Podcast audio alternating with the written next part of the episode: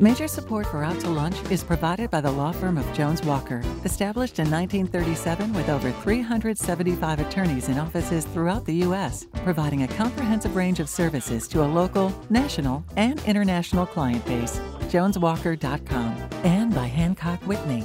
Hancock Whitney is here for families, here for businesses, here for communities during this challenging time. Visit HancockWhitney.com slash COVID-19 for the latest.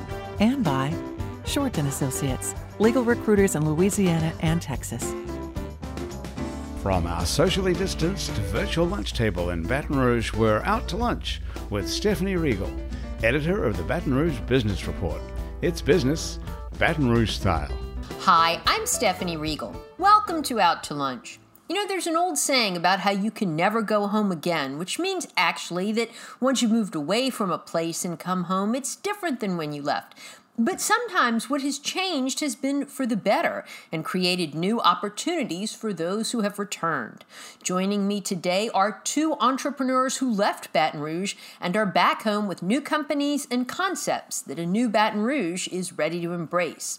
One of these entrepreneurs is Chris Boyd, founder of Aptitude, an IT firm that specializes in app development, app repair, and web development.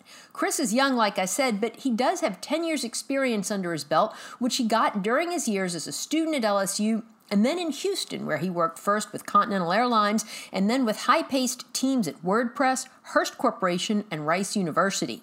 In 2012, he participated in the NOLA Bound project, which encouraged people from key industries to start businesses in the Crescent City, and Aptitude was born. In the years since, Chris has grown the firm and expanded into Houston, where he has built apps for the Houston Zoo, Marriott, and Lagunitas Beer, among others, and most recently for the Virginia Department of Health to help people keep track of their COVID exposures. These days, Chris is splitting his time between Baton Rouge and Houston. Chris, it's a pleasure to have you here via Zoom. Thanks so much for joining me on Out to Lunch. Thank you so much for having me. With me and Chris today on Zoom is Cameron Jackson, a former college athlete who returned to his native Baton Rouge after graduating, and he's currently working on a plan to transform an undeveloped section of land across from Baton Rouge General Medical Center's Mid City campus into an outdoor food court. Cam is calling his development Millennial Park, and he's modeling it after outdoor food courts he's seen in cities like Dallas and Houston, where food trucks are clustered at parks and patrons can sit and eat and socialize. But Millennial Park has a unique twist. Inspired by his travels to Jamaica, Cam is using a repurposed industrial shipping containers instead of food trucks. It's a really cool idea, a recreational space built from shipping containers, and it has potential in an area that we know is in dire need of redevelopment and fresh ideas. Cam, thanks so much for joining us on Out to Lunch today. Oh, no problem. Glad to be here. Glad to be here. Well, Chris, I'm going to start with you everybody has an app. Our phones are, are loaded with apps and and businesses get approached all the time from firms wanting to make apps for them. What makes aptitude different and and how did you uh, distinguish yourself from among the pack? Yeah absolutely. Um, aptitude is different because we focus on the design of an app first and foremost um, whereas most development firms tend to focus on how the app will be coded we always start with the way the user is going to experience the app first. Um, so before we've even written a line of code, we've done thorough designs and gone through a lot of different mock-up phases to try and figure out what the best way to create the app will be for the user. I think that helps us stand out amongst others. And then are your apps, I mean, are they typical apps like, you know, just that, people use on their phone? I mean, are they faster, better, uh, more intuitive? Absolutely. Um, more intuitive for sure. Faster, better. Um, I think when you start with the design, you're always kind of focused on the way someone's going to be tapping on something with their thumb. And that's a big difference between um, clicking with a mouse or you know browsing through a web page. So the psychology of that and the way someone's brain thinks when they're tapping through something, um, it's always important to kind of keep that in mind. We've done a great job of that. Sure. Now, now, I mean, I mentioned some of the big clients that you all are, are representing and designed apps for, uh, like Continental Airlines, Lagunitas Beer, Marriott. I mean, you all are doing apps for for all of those companies. Those are apps we've worked with in the past. Um, right now uh, we're working with a completely different client set, but those are, are, companies we've worked for in the past. Continental is actually the first job I had outside of college. Um, so that was my, you know, where I kind of cut my teeth on web development. Um, but yeah, Lagunitas and Marriott are two companies we've worked with before. Um, Houston Zoo is one of our flagship clients. Um, and we're we're doing some really cool stuff. Uh, I just learned that we'll be working with the Bayou Classic again this year. The, ba- the Bayou Classic that has been um, that has been pushed back a few months, and hopefully we will have big crowds there to enjoy it when it is held in the spring of 2021. And so, speaking of football, Cam, you played football at Coastal Carolinas University, a college athlete. What what inspired you to come back here and and start such a unique business venture? Um, so what kind of inspired me? Um, I saw I was playing football. Football was fun, um, but I kind of feel like I wanted to do more. So I've been playing football for four years. I went to Liberty University first for two years, and then I transferred to Coastal Carolina, where I continued to play football. And after the football season, I traveled to Jamaica, and I just to kind of get away, to kind of like get my mind right, because I was at the point where I was leaving. I'm about to leave school soon, and I didn't know what I wanted to do really. So I go to Jamaica kind of to get my mind right, relax, and then I come back because I see the idea there. And then that's when I come back to school and I literally just left. I just had the idea and then I said, I'm gonna make it happen, and I just left and then moved to Baton Rouge and then started trying to make it happen. So so describe it to us. Tell us what you saw in Jamaica and, and what you hope to replicate here. So in Jamaica I saw they were using just shipping containers and they were using the bare minimum. So they just cut a hole out of it, throw a grill in it, and they'd be cooking from it. So once I saw that, um, headed to Ochos Rios, I saw a couple of them and I was like, huh, that's a good idea. I bet it's cheap. So I just thought it was going to be super cheap and you can start a business in it kind of easy. So I was thinking it was just something I never seen. So once I saw it there, I started researching a little bit and I saw that it was in California, some places in Texas and Las Vegas as well. And so I researched their parks and I saw like, wow, you can really make a park. You can stack them up and you can have them really cool designs. They look real cool and modern. And so I know that the world's kind of going that way. So um, I just kind of just took a leap and saw how they did it and kind of just switched it up a little bit. But I'm trying to keep the same thing where a lot of people with the shipping containers, they'll cut them and install different windows and kind of take away from the shipping container and doesn't really look whole. But any cut I make, I try to make sure once it's all close up, you can all see this, the same container as well. So it's always a box. So any pieces I cut, I keep them attached and I use them as either doors, windows, and things like that.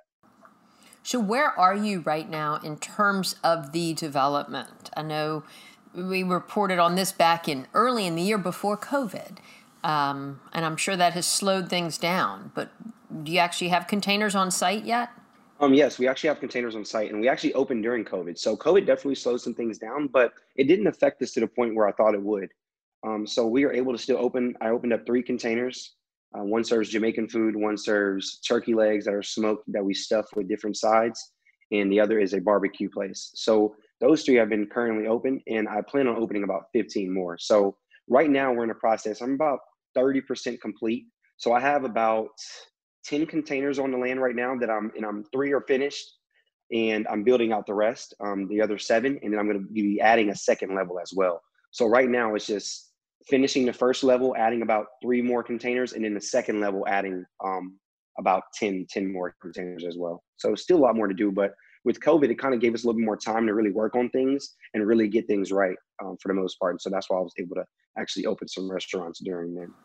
And I know COVID has created some opportunities for companies. It's, it's been problematic in other ways. Chris, COVID ha- has been good for y'all in the sense that, that you've developed a major app for the state of Virginia. Tell us about what that app does. Yeah, so um, Apple and Google formed a partnership uh, to try and help the fight against COVID. And there's this concept called con- contact tracing that we've all kind of heard of now, but um, it's when if you have somebody that tests positive for something, uh, epidemiologists will go and try and find all the people that they may have come in contact with it, with that patient, and let them know that they need to quarantine. Um, with COVID, I think Apple and Google thought that there's a, a, way to use technology since we're all carrying these phones around all day uh, to use that to try and do some kind of mass scale contact tracing to help people find out if they've been exposed um, to COVID. And so they created something called exposure notification system to try and make it as private and completely anonymous as possible. Um, so they created this, you know, Apple and Google partnership, and they partner with state health agencies that want to participate. Uh, so if you opt in, it's only an opt-in thing. Um, but if you opt in with your phone, uh, whenever you are in contact with another phone that's opted into the program, uh, you guys trade anonymous tokens all day, and it's only kept on the phone. So it's not uploaded anywhere. It's not sent anywhere. It's only kept on your device. And then let's say later on, uh, someone that you came in contact with tests positive for COVID and decides to report that inside of the system. Uh, when they report that, anybody's phone that has come in contact with their their token uh, will get a little notification that they've come in contact with them. But it's all completely anonymous, completely private. There's absolutely no way to track back who the person was that tested positive. What are the outcomes showing in Virginia? Is it is it making a difference? I mean, I, the Department of Health purchased this system from y'all, or was licensing it from you all and using it? We developed it for them. Yeah, we developed it for them. Um, it's been widely successful. There was an article in the Washington Post that told people that you know this app is safe. This app is something that you want to download and install. Um, I think that helped a lot. Uh, I believe there were something like 300,000 downloads within the first two weeks, um, which for something that's kind of a brand new technology that's somewhat uh, intimidating in terms of people don't necessarily know whether they can trust it. Um, that's a great thing, and and I'm, I'm glad that people are kind of joining the fight and trying to help uh, participate because it protects themselves and it protects other people. Yeah, that's great. 300,000. And I, I, suppose the numbers have grown somewhat since then. Right, absolutely. I don't have the latest numbers, but it's been um, definitely uh, more and more people are participating, especially Apple just did something recently where you can opt in without even having to download and install the app. Um, so that's extremely helpful.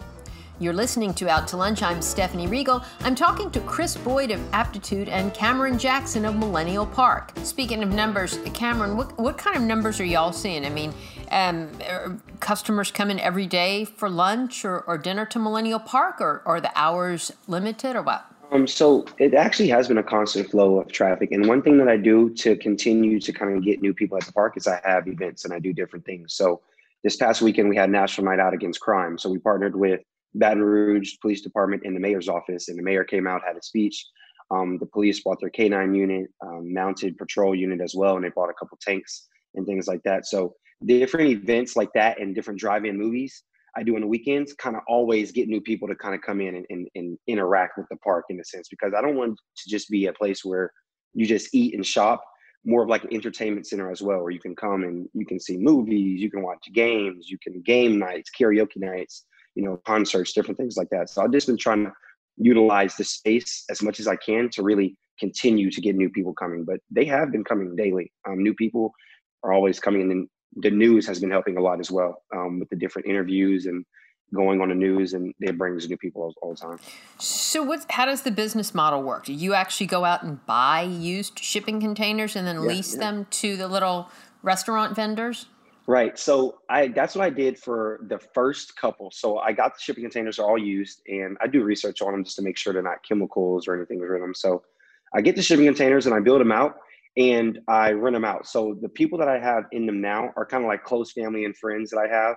So I allow them to rent and do it um, and, and rent the space out. But now I'm kind of leaning towards I want to open up, just build them all out and kind of just open up my own things within them um, as of right now, just because of COVID and everything. A lot of people don't have the funds to go around just to do specific things. And it's not like it's super expensive, but it's not something that a lot of people are just ready to do. So I'm planning on building them out anyway. And I might rent rent them out, or I might just put my own business in them. I'm still kind of trying to decide. Okay.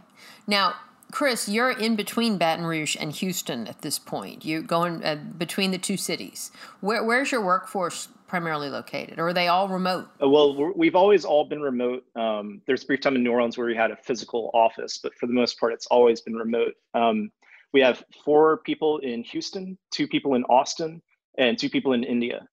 Um, so we we have kind of a widespread uh, team, but but everybody kind of works together. We use something called Slack to to chat together, um, and that works out really well. And then your software developers. I mean, that, that includes the people in India and Texas and, and everywhere. Right. Everybody um, is is either a an app developer or a web developer. um, for the most part. We we sometimes partner with graphic designers that uh, only do graphic design, but for the most part, everybody has a little bit of coding experience too. So, do you have people doing sales and marketing for you and that kind of stuff, or has it been mostly word of mouth, or you're sort of a one man band at this point? No, um, I have uh, one person on our team that's focused on kind of sales and and uh, client support.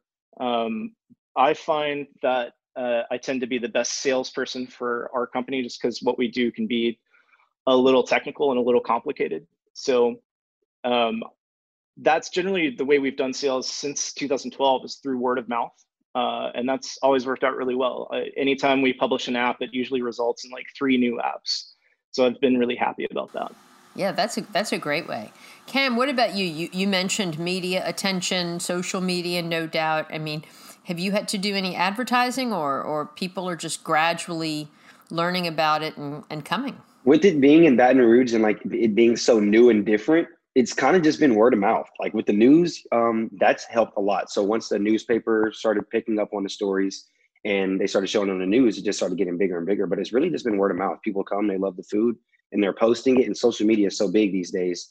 One post of some good food, you might get ten new customers. So it's really just been social media and the word of mouth that's really been um, been here. And then in Baton Rouge, there's not a ton to do. So something new, the people just jump on it, yeah, and they're ready for it.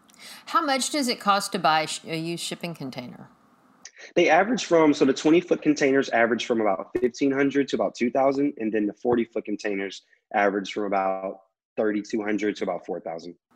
So they're not they're not cheap, but and then what is it? Is it difficult to refurb them or outfit them to have a a food um, vendor in there? Not even, not really. So at first starting, I didn't know anything about it and it was kind of difficult, but going through the process and doing everything, like you don't have to weld them, you can cut them with skill saws things like that um, I learned through the process, but it's actually really not hard. It takes about, I can build out a container in about three weeks fully. So, you know, that's plumbing, electricity, and everything like that. And the container comes fully empty. So it's just straight, you know, walls and floors. So once you get in it, you put the insulation in, plumbing, electricity, and then you go from there. That is so great. And and you all are both, you know, you've brought really sort of cutting edge concepts to Baton Rouge how do, how is Baton Rouge today in 2020 compared to the Baton Rouge you knew growing up 10, 15, 20 years ago? I remember downtown Baton Rouge when I was uh, a teenager, and it was, you know, there wasn't a lot going on at all.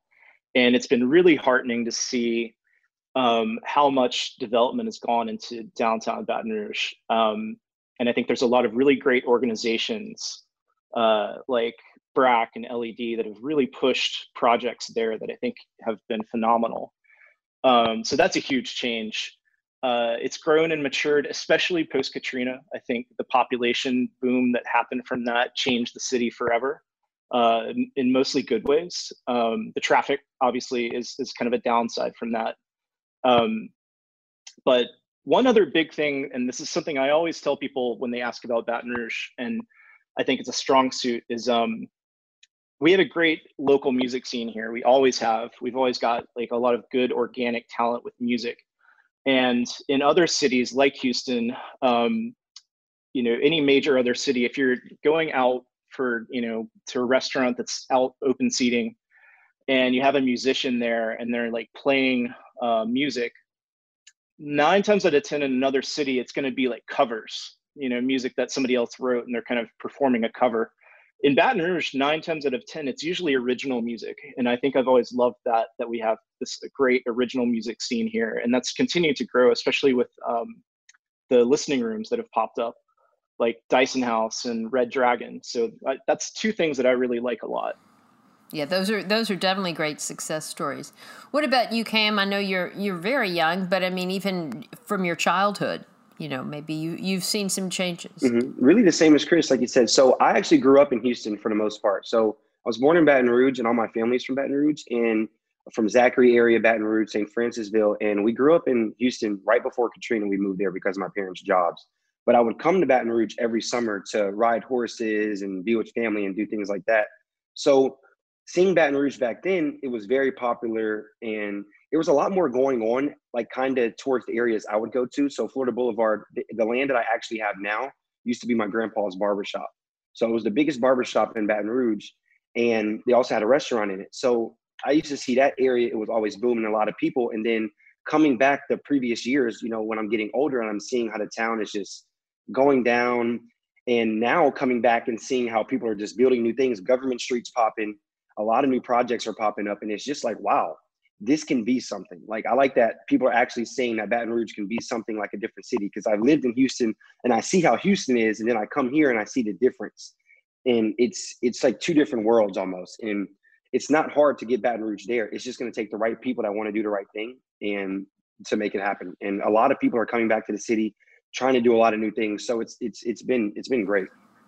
And and it and it takes money. Who's mm-hmm. financing your business, Cam? Um, so I've actually been doing. I actually started my own clothing line when I was in college, and I do real estate as well. So my mom got me started on real estate early. So I've been using all of my capital to start Millennial Park and do everything. Um, and just continue to do that. Yeah. But now we've I've actually got connected with the mayor's office and doing some different things with the nonprofit that I'm starting. So I'll be getting grants and different things like that to do different things with the city um, for schools. And I'm also going to be opening up. I just purchased some land over on North Boulevard, which is right behind Florida Boulevard, where I'll be opening up a um, a fresh fruit and vegetables market out of shipping containers because there's no fresh fruit or vegetables in that area. Fantastic. And and Chris, what about you being in Baton Rouge? I mean, is, is there an advantage to being here, or um, you just had local family ties, and that's why you wanted to come back? Well, definitely uh, with COVID and everything, being closer to family uh, made sense, and I wanted to kind of be here at least throughout the the pandemic. Um, but definitely being in Baton Rouge, it's great because there's people that you've kind of made connections with over the years through college, through professional life. And I think people that are in Baton Rouge always want to see it succeed. So when you kind of, like Cam mentioned, when you have people that want to kind of pitch in and, and do something cool, usually there's a lot of people around that are that have the same idea and want to to connect you to other people to help um, make that happen. So we haven't done a lot of marketing or, or um, campaigning in Baton Rouge just yet, but I definitely would love to to you know do an app for for Millennial Park or you know something like that where we can help people that are building cool stuff in the community and help the community connect with the people that are building the cool stuff. Real quick before I let y'all go, what's what's what's on the horizon in the immediate short term? Sure. Um, we've got a lot of really cool apps that should be out by the end of the year. Um, right now, a lot of people are really focused on digital fitness uh, because everybody's been stuck at home. Uh, so we're working on two fitness apps. Um, there's another app that has some interesting stuff with food delivery, uh, which is another kind of sign of, of COVID where things have changed. You know, everybody's ordering food delivery uh, as the default now rather than going to a restaurant. So we're really excited about that. Um, and again, I'm I'm super excited to know that the Bayou Classic is going to happen uh, a little a little late, you know, not in November, but uh, in April. But the idea that we we get to do that that's one of our favorite projects, and and it's always fun to to go there and, and see Southern and Grambling, you know, do their thing.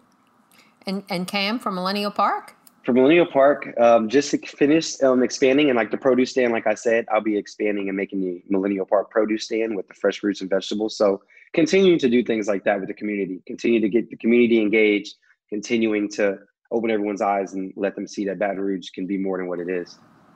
Well, Cameron Jackson and Chris Boyd, it's so refreshing to hear your innovative ideas and positive outlook, especially at a time when there's so much doom and gloom around us. The Baton Rouge business community is fortunate to have you both here. Thanks so much for taking time to share your insights with us on Out to Lunch. Thank you for having us. Thanks for having me. My guests today on Out to Lunch have been Chris Boyd of Aptitude and Cameron Jackson of Millennial Park. We edited this show to fit into the time slot here on WRKF. You can hear our unedited conversations and find out more about Aptitude and Millennial Park by listening to the Out to Lunch Baton Rouge podcast. You can find and subscribe to Out to Lunch Baton Rouge anywhere you get podcasts on and on our website, it's batonrouge.la. If you want to know what we all look like, you can find photos from this show on itsbatonrouge.la and on our Out to Lunch Baton Rouge social media. Photos are taken by Jill LaFleur, and you can find more of Jill's photos at lafleurphoto.com. We're going to be hosting out to lunch around the lunch table at Mansur's on the Boulevard one day soon. In the meantime, you can go there. Mansur's is open seven days a week for lunch and dinner. Out to Lunch is a production of INO Broadcasting for It's Baton Rouge.la and WRKF 89.3 FM. The producer of our show is Grant Morris. Our technical producer is Eric Merle. Our associate producer is Peter Ricchiuti. And our Baton Rouge business consultants are Charlie D'Agostino, Dave Winwood, and Ann Edelman. I'm Stephanie Riegel. Thanks for joining me. I look forward to meeting you again next week for more business Baton Rouge style on Out to Lunch. Major support for Out to Lunch is provided by the law firm of Jones Walker, established in 1937 with over 375 attorneys in offices throughout the U.S., providing a comprehensive range of services to a local, national, and international client base. JonesWalker.com and by Hancock Whitney. Hancock Whitney is here for families, here for businesses, here for communities during this challenging time. Visit HancockWhitney.com slash COVID-19 for the latest. And by Shorten Associates, legal recruiters in Louisiana and Texas. And by Basics Swim and Gym and Basics Underneath Fine Lingerie, the It's New Orleans Happy Hour podcast. Mitchell Foreman wrote and performs all the music on Out to Lunch. You can hear Mitchell's music anywhere great jazz is sold or streamed and at mitchellforeman.com.